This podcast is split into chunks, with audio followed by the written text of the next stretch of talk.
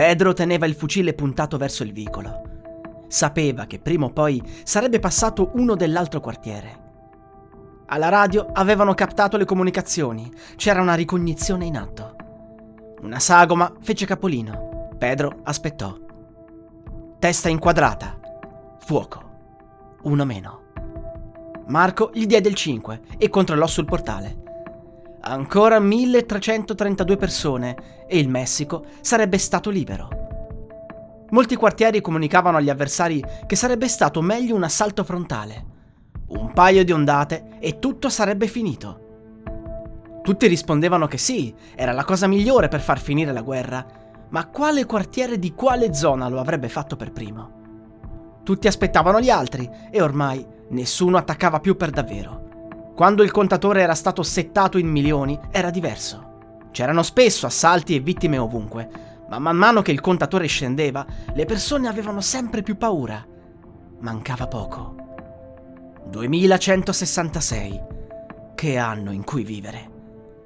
Un anno in cui i governanti si erano resi conto che il consumo di ossigeno globale doveva diminuire del 70%. Era stata stilata una lista di ogni stato del mondo, in modo da calcolare quanti umani sarebbero stati fatti fuori ogni ora. Era necessario. Non risolvere la cosa entro un paio di anni avrebbe significato la fine per tutti quanti. E così si arrivò a quella decisione. Guerra globale. Nessuna regola. Tutto consentito. Bastava solo che all'interno di ogni nazione gli abitanti si uccidessero fra loro fino ad arrivare ad essere in totale il 30%. Niente guerre fra stati. La guerra doveva essere interna. Tutti quanti vennero microchippati e un sistema centrale si occupò di contare le vittime.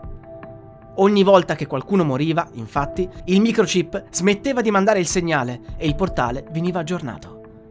Sul sito e sull'app era possibile vedere in tempo reale quanti morti mancavano per ogni nazione. La prima a completare la guerra fu la Francia. I cittadini rimasti festeggiarono la rinascita per giorni interi, mentre nel resto del mondo infuriavano i combattimenti. Ogni stato si doveva autoregolare. C'erano alleanze, sì, spesso avvenivano all'interno degli stessi quartieri, città o province. I parenti e gli amici cercavano di riunirsi, ma non sempre ci riuscivano perché là fuori era un tiro al piccione. Spesso gli stati smettevano di combattere quando mancavano un centinaio di individui.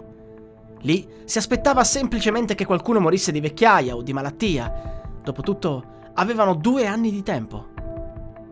Tutti uccidevano solo per necessità.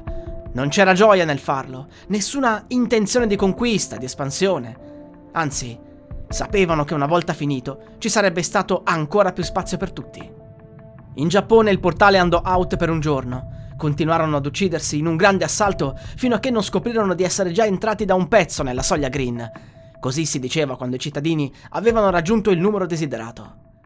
A Malta fu un massacro. I più fortunati semplicemente si nascosero lontano dalle città e attesero che finisse il massacro nella capitale. La partita si giocava infatti lì. In Italia, Città del Vaticano e San Marino vennero considerate come parte italiana ai fini del conteggio e furono da subito assaltate dai luoghi vicini. Gli abitanti delle isole furono i più fortunati, soprattutto quelli che facevano parte di uno stato più grande. Ad esempio, in Corsica, nessuno decise di combattere. Attesero semplicemente che le altre parti della Francia facessero il compito più sporco. Pian piano, tutti gli stati del mondo entrarono nella zona green, rimaneva solo il Messico.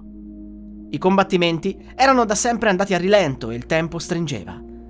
Tutti loro sapevano che se fosse scaduto il tempo, una divisione militare internazionale avrebbe invaso lo Stato uccidendo randomicamente fino a far rientrare lo Stato nella zona green. Si pensava che ciò sarebbe avvenuto via terra, per cui gli abitanti delle zone centrali cercavano di attendere quel momento, mentre le zone di confine spingevano verso il centro sempre di più, per evitare un attacco dai confini qualora necessario. Passò il tempo. Pedro e altre 10 persone erano nascoste sottoterra, stanche, affamate. Non facevano altro che controllare il portale, mancavano solo 20 persone e la guerra sarebbe finita. Ormai in tutto lo Stato si era raggiunto il punto di rottura. Nessuno aveva più voglia di combattere, si attendeva solo che le persone morissero di qualcos'altro. In realtà la terra era già salva, ma l'accordo principale era chiaro. Anche se numericamente si fosse rientrati, ogni Stato doveva adempiere fino in fondo all'obbligo. Il mondo intero aveva gli occhi sul Messico.